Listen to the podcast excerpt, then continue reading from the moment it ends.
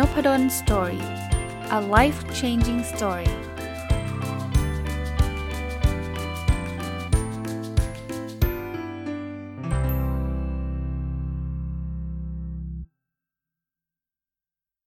สวัสดีครับ ยินดีต้อนรับเข้าสู่นพดล Story Podcast นะครับ วันนี้มีหนังสือเล่มหนึ่งนะครับ ที่อยากจะมารีวิวนะครับ หนังสือชื่อว่า Trump The Art of the Deal นะก็เป็นหนังสือที่เขียนโดย ประธานาธิบดีคนจะเรียกว่าคนยังยังเป็นคนปัจจุบันของประเทศสหรัฐอเมริกานะครับ คือโดนัลด์เจทรัมป์นะครับ ซึ่งก็ก็เขียนคู่กับคุณโทนี่ชวาร์ตนะ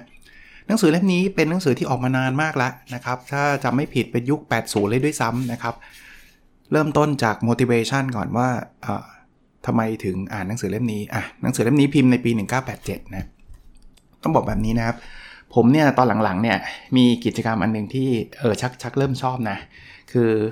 ผมให้ลูกเนี่ยช่วยเลือกหนังสือให้อ่านนะครับ เพราะว่าตัวเองก็จริงตัวเองก็มีหนังสือเยอะแล้วนะ แต่ว่ามันอยากอยากมี moment ของความเซอร์ไพรส์หรืออะไรก็ตามนะครับ ก็ทั้งลูกชายและลูกสาวนะ ก็บอกว่าเอางี้สั่งหนังสือให้พ่อหน่อยคนละเล่มอะไรเงี้ยนะครับเขาก็เขาก็สั่งหนังสือให้โดยที่ไม่บอกคุณพ่อนะว่าหนังสือเล่มไหน จะให้พ่อพ่ออ่านนะครับคราวนี้หนังสือชื่อทรัมป์เนี่ยเป็นหนังสือที่ลูกชายสั่งมาให้นะสั่งมาให้ทำไมลูกชายสั่งหนังสือเล่มนี้มาให้ คือผมเนี่ยชอบคุยกับลูกชาย แล้วก็ลูกสาวด้วย แต่วันนี้ไฮไลท์อยู่ที่ลูกชายนะคือลูกชายเนี่ยก็เป็นคนที่ชอบติดตามการเมือง โดยเฉพาะในประเทศสหรัฐอเมริกาตอนช่วงเลือกตั้งประธานาธิบดีนะครับ ส่วนตัวผมเนี่ยผมเป็นคนที่ชอบ ชอบชาเลนจ์ความคิดนะ อันนี้อันนี้เป็นความคิดเห็นส่วนตัวผมนะครับ เช่นลูกชายเขามาเล่าให้ฟังว่าพ่อนโยบายทรัมป์เนี่ยเขาไม่ค่อยสนับสนุนทางด้าน Green Energy เลยนะ ลูกชายผมเนี่ยเป็นคนค่อนข้างที่จะสนับสนุนในแนวคิดเรื่องของอการรักษาสิ่งแวดล้อมมากๆอะนะครับ เพราะนั้นเนี่ยพ่อว่าพ่อพ่อพ่อว่ามันแปลกไหมทำไม คนระดับประธานาธิบดีสหรัฐถึงถอนตัวจากปารีสกรีเมนต์หรืออะไรแบบนี้อารมณ์แบบนั้นนะครับ ผมก็จะจะทำหน้าที่ถ้าใช้ภาษาอังกฤษคือ Devil Advocate คือประมาณว่าถ้าถ้าลูกชายผมเห็นว่า AD เนี่ย ผมก็จะพยายามชาเลนจ์ความคิดเขานะ ไม่ได้ไม่ได้แปลว่าไม่เห็นด้วยนะ จริง ๆ ส่วนตัวก็เห็นด้วยในเรื่องของ Green Energy นะครับ ส่วนตัวก็เห็นด้วยในเรื่องของการรักษาสิ่งแวดล้อม แต่ผมก็บอกกก็ลองคิดเขาบอกว่าอะ ทำไมเขาถึงไม่ทำอะถ้าเกิดในในเมื่อมันเป็นสิ่งที่ดีเนี่ยมันแสดงว่ามันต้องมีอะไรสักอย่างหรือเปล่านะครับที่เราอาจจะไม่รู้นะถ้าถ้าถ้ารักษาสิ่งแวดล้อมได้เนี่ยถ้าคนทั่วๆไปเนี่ยก็น่าจะต้องรักษาอยู่แล้วป่ะคือผมว่าน้อยคนมั้งที่แบบว่าอยากจะเกิดมาเพื่อทำลายสิ่งแวดล้อมอะไรเงี้ยนะพอเริ่มเริ่มมีโมเมนต์แบบนี้บ่อย ๆเข้าเนี่ย ลูกชายเขาก็บอกว่า เขาก็เขาก็มีเหตุผลเออเขาบอกอาจจะอาจจะเป็นเรื่องเศรษฐกิจก็ได้นะนู่นนี่นั่นอะไรเงี้ยนะแล้วส่วนตัวพอเลือกตั้งประธานาธิบดีสหรัฐจบเรียบร้อย ก็ตอนนี้เราก็ค่อนข้างจะแน่ใจถึงแม้ว่าประธานาธิบดีทรัมป์ยังไม่ยอมรับก็ตามนะครับ แต่ว่าก็คิดว่าคนต่อไปก็คือโจไบเดนนะครับ จากพรรคเดโมแครตนะก็เลยเป็นที่มาว่าลูกชายก็เลยบอกว่านี่คุณพ่ออยากจะรู้ใช่ไหมว่าทรัมป์เขาคิดยังไงใช่ไหม ก็เอาเล่มนี้ไปอ่านเลยแล้วกันนะถามว่าลูกชายอ่านยังมันยังไม่ได้อ่านนะ แต่ว่าก็คงเป็นหนังสือ bestseller จริงๆ หนังสือเล่มนี้ถ้าผมจำไม่ผิดมีแปลเป็นไทยละนะครับ Trump the Art of the Deal นะก็ลูกชายซื้อมาให้นี่อ่านอีกมุมหนึ่งนะคือคือถ้าเป็นตัวเองซื้อคงไม่ได้ซื้อเล่มนี้มาแน่นอนนะแต่ว่าเออถ้าใครถ้าใครแบบรู้สึกแบบ ไม่รู้จะอ่านหนังสือเล่มไหนลองให้คนใกล้ชิด หรือคนที่รักเราซื้อหนังสือให้เราอ่านนะแล้วอย่าบอกเรานะสนุกนะครับแบบแบบเออได้ได้ความรู้สึกแต่ผมอ่านแน่นอนนะก็หยิบมาอ่าน มันเป็นความคิดของทรัมป์ในยุค 87 แต่ผมว่านะความเป็นตัวตนของเราเนี่ยไม่ไม่ไม่ได้เปลี่ยนมากหรอกนะครับผมจะไม่มาเล่าเรื่องนะครับในในเรื่องนี้เนี่ยจะเป็นเรื่องเกี่ยวส่วนใหญ่เลยเนี่ยจะเป็นเรื่องเกี่ยวข้องกับธุรกิจอสังหาริมทรัพย์ ถ้าใครรู้จักโดนัลด์ทรัมป์มาก่อนที่ท่านจะมาเป็นประธานาธิบดีเนี่ยก็จะจะรู้ว่าเขาเป็น billionaire คือเขาเขาเป็นคนที่รวยมากๆแล้วกันนะครับโดยรวยมาจาก การสร้างอสังหาริมทรัพย์ แล้วก็มาถึงจุดหนึ่งก็ถ้าจำไม่ผิดก็ล้มละลาย แล้วก็กลับมาใหม่ได้หรืออะไรเงี้ย แต่เล่มนี้ยังไม่ได้พูดถึงการล้มละลายอะไรของเขานะเขาทำหลักๆก็คือการเริ่มต้นจากการสร้างอสังหาริมทรัพย์กับคุณพ่อเขานะครับเล่าเล่าประวัติสักนิดนึงในที่ที่ผมอ่านจากหนังสือเล่มนี้นะ ผมไม่ได้เป็นประวัติละเอียดอะไรนะคุณปู่เนี่ยถ้าจำไม่ผิดมาจากสวีเดนเลยนะ เป็น immigrant เข้ามานะครับ แล้วก็มาเป็นคุณรุ่นคุณพ่อก็ สร้างไอ้พวกตึกแถวอะไรประมาณนี้ยังไม่ได้เป็นอสังหาอะไรใหญ่โตนะฮะในเขตรอบๆนิวยอร์กนะครับ แถวบรอนซ์แถวบรุกลินอะไรประมาณนั้นนะครับ แล้วพอทำเติบโตขึ้นมาก็ก็ไปทำธุรกิจอสังหาริมทรัพย์ในแมนฮัตตันนะครับในในเล่มนี้เขาจะเล่าเรื่องเกี่ยวข้องกับการเลือก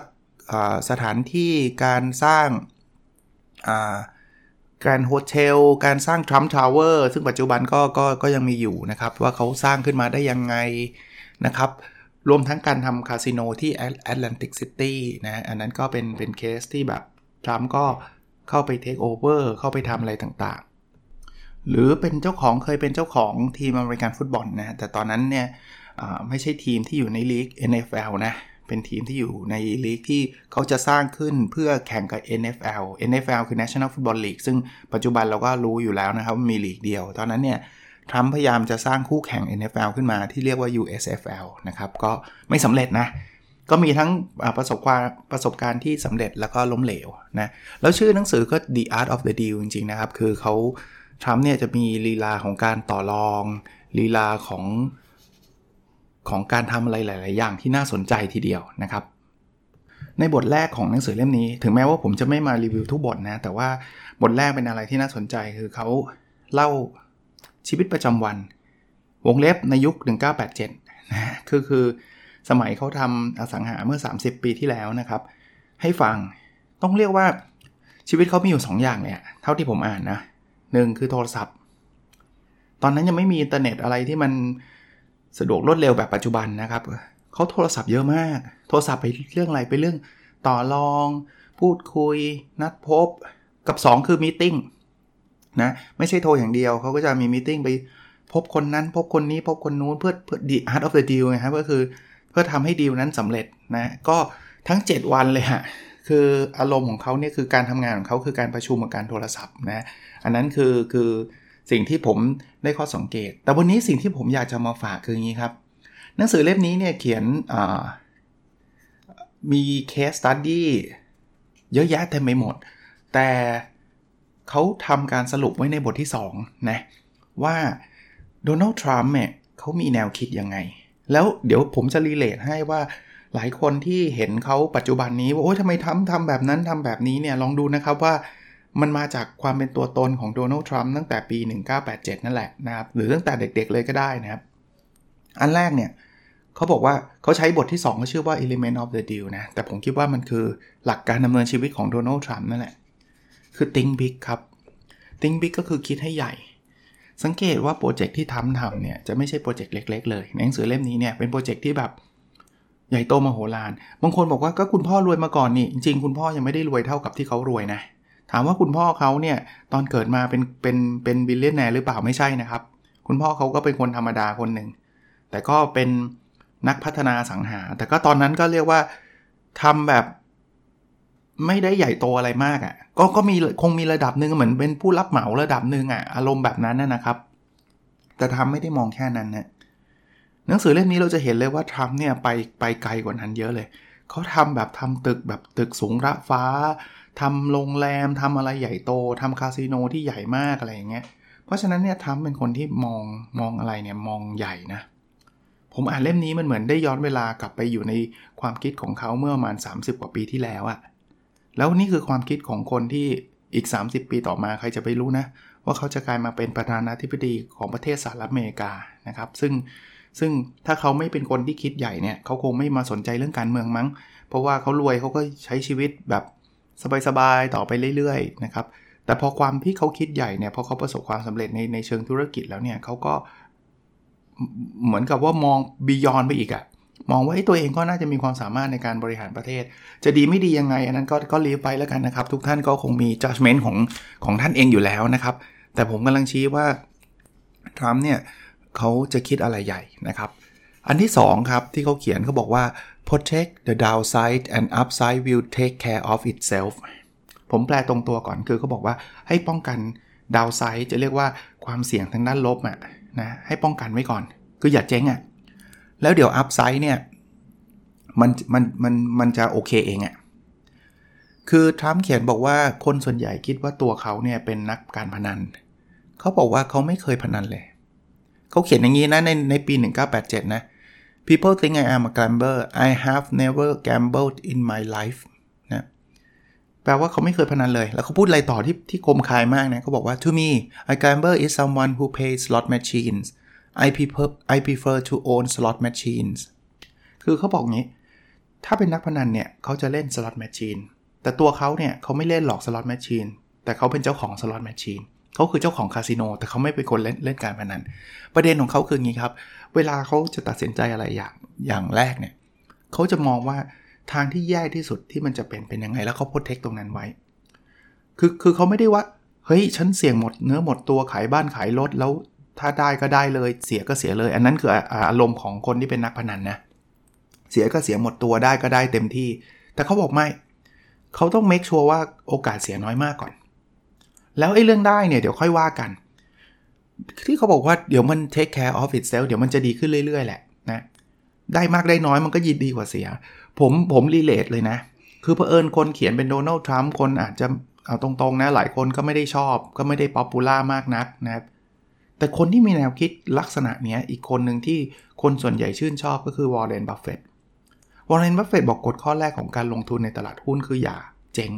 อย่าขาดทุน กฎข้อที่ 2 คือให้ไปดูกฎข้อแรก ตอนแรกผมฟังแล้วผมไม่อิน ผมบอกเฮ้ยพูดแบบนี้ใครก็พูดได้วะอย่าขาดทุน แต่จริงๆมันมีความหมายลึกกว่านั้นนะความหมายลึกกว่านั้นคือเฮ้ยจริงๆเนี่ยใน long run เราจะเห็นว่าตลาดหุ้นเนี่ยระยะยาวเนี่ยผลตอบแทนมันเป็นบวก ถ้าคุณอยู่ได้ยาวพอเนี่ยส่วนใหญ่เราจะมีกำไร แต่คนส่วนใหญ่ที่เจ๊งในตลาดหุ้นเพราะอยากจะรวยเร็ว เพราะฉะนั้นเนี่ยก็ไปลงทุนในสิ่งที่ตัวเองไม่รู้เพื่อนแนะนำมานู่นนี่นั่นขายบ้านขายรถทุ่มสุดตัว แล้วคุณก็เจ๊งไปจากตลาดหุ้นแล้วคุณก็เจ็บปวดใช่ปะนั้นถ้าเกิดคุณคุณโปรเทคดูหุ้นให้ดีดูพื้นฐานหรือจะเทคนิคหรืออะไรก็แล้วแต่มีการโปรเทคเนี่ยถ้าไม่ขาดทุนแล้วคุณอยู่นานพอเนี่ยส่วนใหญ่เราจะอยู่รอดเนาะเพราะนั้นอันนี้ก็เป็นเป็นบทเรียนที่ผมคิดว่ามันก็น่าจะเป็นประโยชน์นะครับทรัมป์เป็นคนที่ทำในลักษณะนั้นนะครับ protect the downside นะครับ the upside will take care of itself นะ อะมาดูต่อถัดไปครับ maximize your option สำหรับทรัมป์เนี่ยเขาจะไม่มีทางเลือกเดียวเขาจะมีทางเลือก 1 2 3 4 5 เสมอ คือยิ่งมีออปชันเยอะยิ่งดีนะผมมองแบบนี้เลยนะ มาที่ relate ที่การเลือกตั้งที่เพิ่งผ่านมาเนี่ยที่เราเห็นทรัมป์ทำนู่นทำนี่ทำนั่นเนี่ยผมคิดว่าทรัมป์เนี่ยไม่ได้มีทางเลือกนี้ทางเลือกเดียวหรอก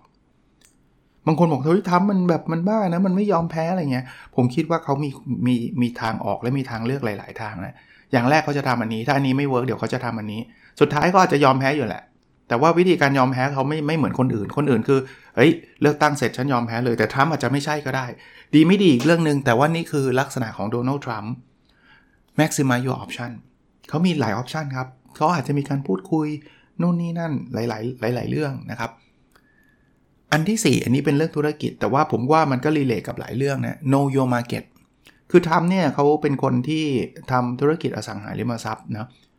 เขาจะดูทำเลเขาจะดูผู้ซื้อ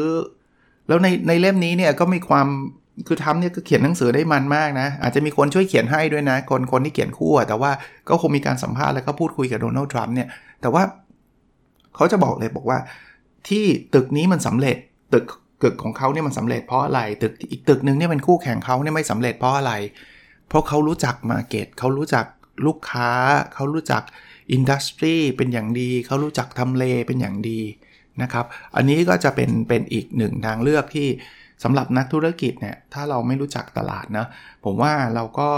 จะเติบโตแบบยิ่งใหญ่ อาจจะพอไปได้แต่ว่ามันก็ก็ยากนะครับ อีกเรื่องหนึ่งก็คือ use your leverage นะครับอะ leverage แปลว่าอะไร เขาบอกเวลาเขาต่อรองทางธุรกิจเนี่ยนะ ถ้าเกิดคุณแบบว่ามีความ desperate desperate คือแบบ เฮ้ย ฉันต้องได้ ฉันต้องได้ ฉันต้องได้นะ แล้วเขาบอกว่า ไอ้คู่ต่อรองรู้เลยนะ ว่าไอ้นี่มันอยากได้เรื่องนี้มาก ๆ นะ คุณจบเลย เขาบอกว่า the worst thing you can possibly do in the deal is seem desperate to make it that makes the other guy smell blood and then you are dead นะคืออย่างที่บอกนะหุยผมผมอยากจะซื้อที่ดินอันนี้มากมากเลยไม่ได้เลย ฉันต้องซื้ออันนี้ให้ได้อะไรเงี้ยถ้าถ้าอีกฝ่ายหนึ่งรู้แบบนี้ราคาที่ดินมันก็จะสูง นะแล้วสุดท้ายคุณอาจจะไม่ได้หรือคุณอาจจะต้องจ่ายแพงกว่าปกตินะครับ คราวนี้เขาบอกว่า leverage คืออย่างนี้ครับ เขาบอกว่าให้ให้คุณเนี่ยมองจากจุดแข็งของคุณนะครับ แล้ว leverage ก็คือบอกในสิ่งที่เป็นจุดแข็งเนาะแล้วบอกให้เขารู้ว่าไอ้คู่ต่อรองเราเนี่ยจะได้อะไรจากจุดแข็งของเรา พูดง่ายๆว่าเวลาจะดีลกับใครเนี่ยต้องทำให้คนคู่คู่ต่อ จะเรียกว่าคู่ คู่ต่อรองของเราเนี่ยมีความต้องการอะไรมาก ๆ ในสิ่งที่เรามีอะนะครับอ่าผมเขาเขายกตัวอย่างในเคสของเขานะครับเขาบอกว่าในปี 1974 เนี่ยนะครับเขาก็กำลังจะทำโฮเทลอันหนึ่งในถนน 42 นะครับนะที่ที่นิวยอร์กนะเขาก็บอกว่า เอ๊ะเขาจะทำยังไง เพราะว่าเขาต้องขอให้ city ก็คือคล้าย ๆ เทศบาลนะครับ คล้ายๆภาครัฐเนี่ย approve นะครับคราวนี้ เอ๊ะเขาเขาอยู่ดีๆ ไปขอมันก็คงไม่ง่าย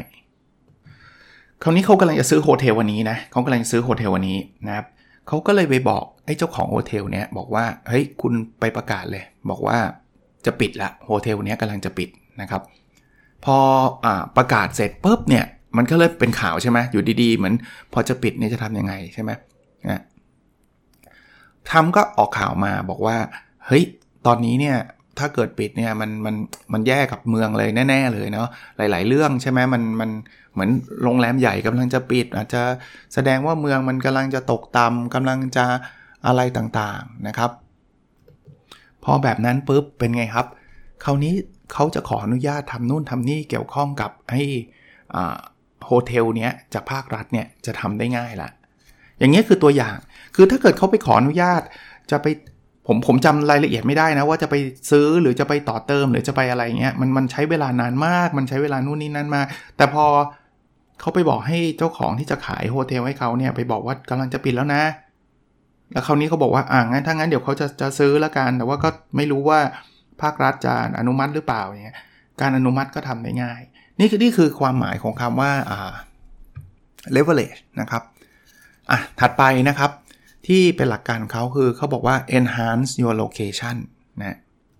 อันนี้ผมว่าเป็นหลักการที่นักพัฒนาสังหาริมทรัพย์ลองฟังไว้นะครับ ผมก็ไม่ได้เป็นนักพัฒนาอะไรนะเขาบอกว่าความคิดของคนที่ชอบพูดบอกว่า location location location เนี่ยถ้าใครออยากจะพัฒนาสังหาริมทรัพย์เนี่ยทำเลคือสิ่งที่สำคัญที่สุดเขาบอกว่า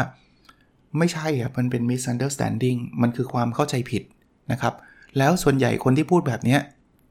คือคนที่ไม่รู้หรอกว่าทำมาสังหาทํำยังไง เออ เฮ้ยเราก็แปลกใจ เอา้าทำมาสังหามันก็ต้องโลเคชันป่ะเขาบอกไม่ใช่ บอกจริง ๆ แล้วเนี่ย you don't need the best location คือคุณไม่ต้องมีโลเคชันที่ดีที่สุดครับ what you need is the best deal สิ่งที่คุณต้องการคือดีลที่ดีที่สุด คุณอาจจะมีโลเคชันที่ไม่ค่อยดีแต่ราคามันถูกมากเนี่ย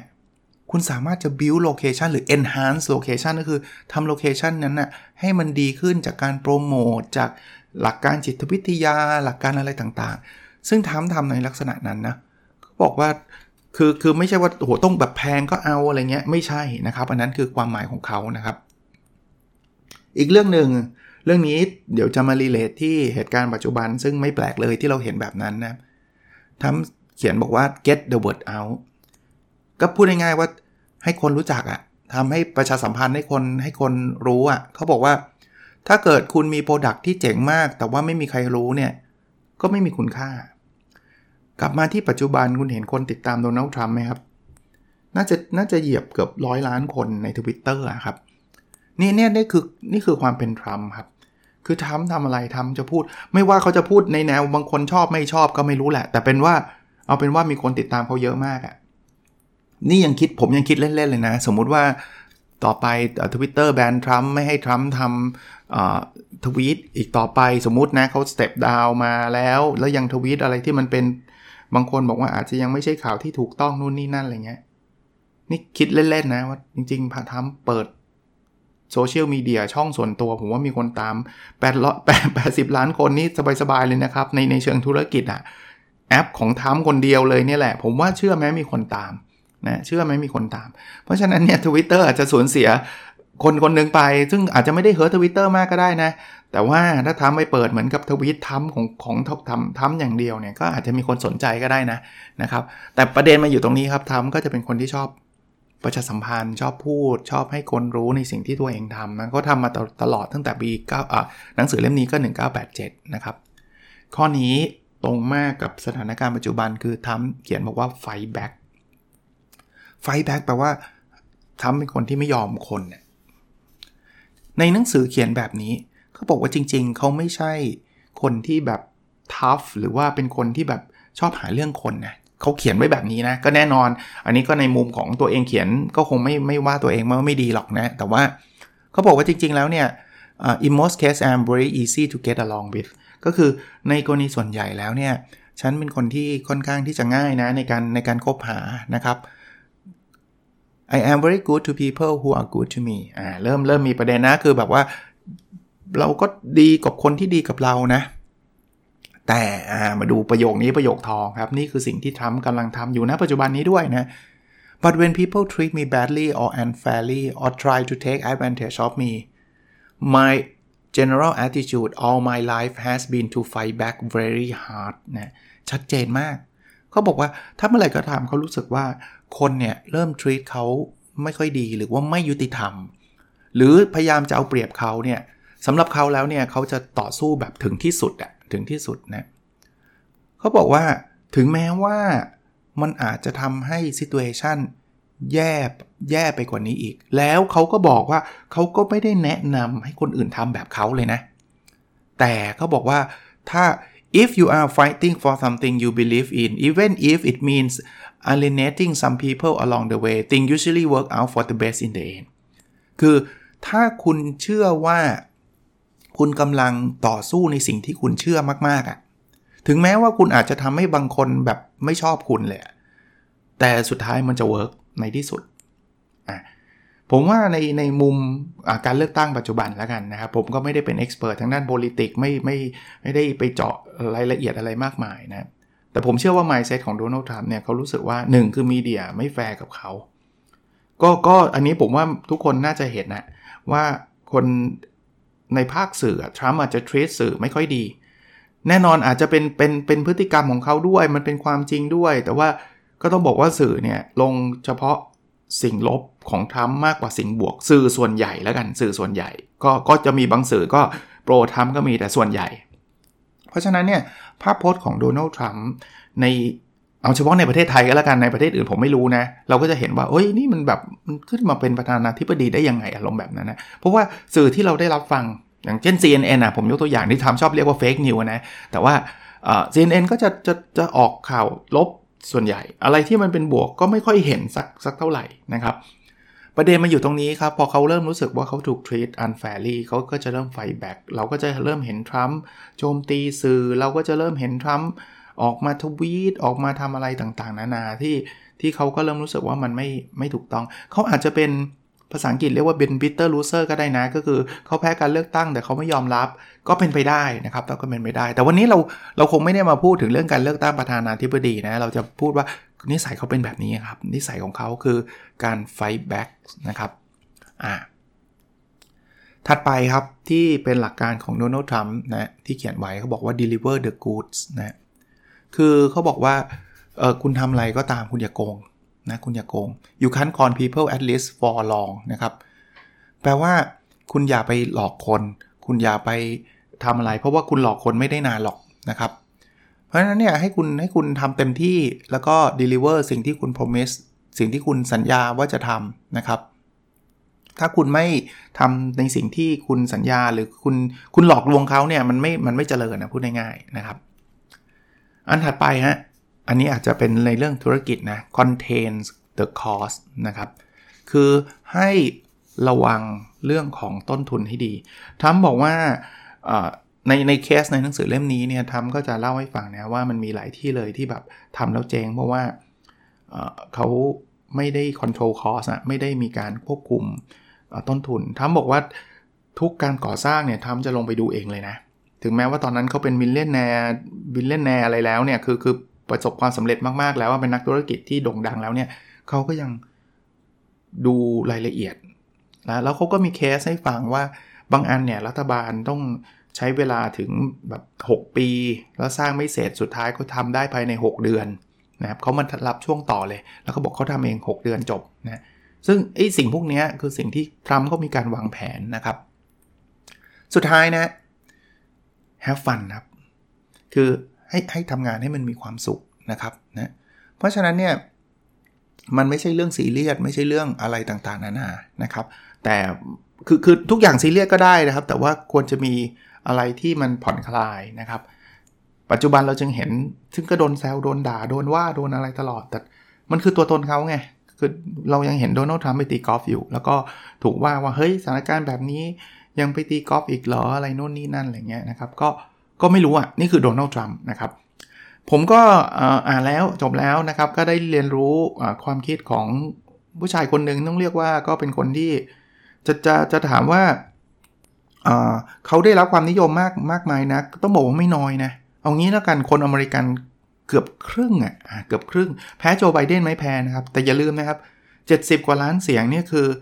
ทรัมป์พูดอันนี้ไม่ใช่ไม่ใช่ไม่ใช่ตัวเลขที่ผิดไปเลยนะครับ ที่เขาบอกว่าเขาคือประธานาธิบดีเขาเรียก sitting president นะก็คือประธานาธิบดีที่รอบที่ 2 ที่ที่มีการโหวตเนี่ย มีคนโหวตเขามากที่สุดมากกว่าประธานาธิบดีคนคนอื่นๆ ไม่ว่าจะเป็นโอบามาไม่ว่าจะเป็นใครก็ตามเนี่ยในใน second term เนี่ยถึงแม้ว่าเขาจะแพ้โจไบเดนก็ตามเนี่ยแต่ 70 กว่าล้านเสียงโจไบเดนอาจจะได้ 80 ล้านเสียงหรืออะไรเขาเขาได้มากกว่าก็จริง แต่อย่าลืมว่า 70 กว่าล้านเสียงก็ยังรักเขานะยังยังรู้สึกว่าเขาเป็นผู้นำที่ดีอยู่นะครับ เพราะนั้น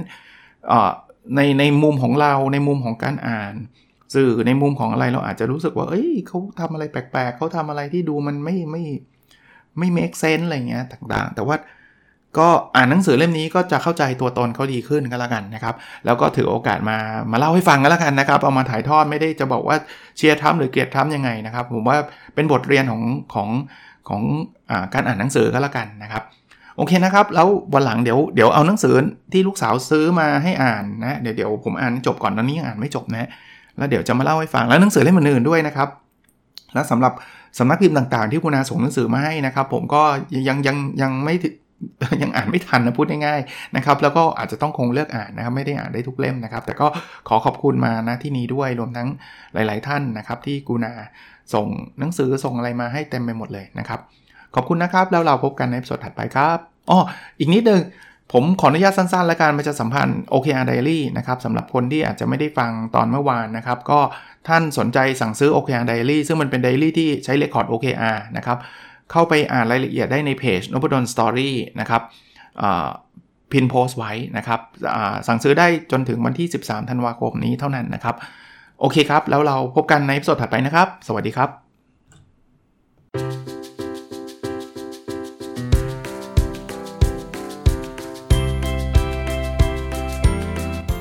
n o p a d o n Story a life changing story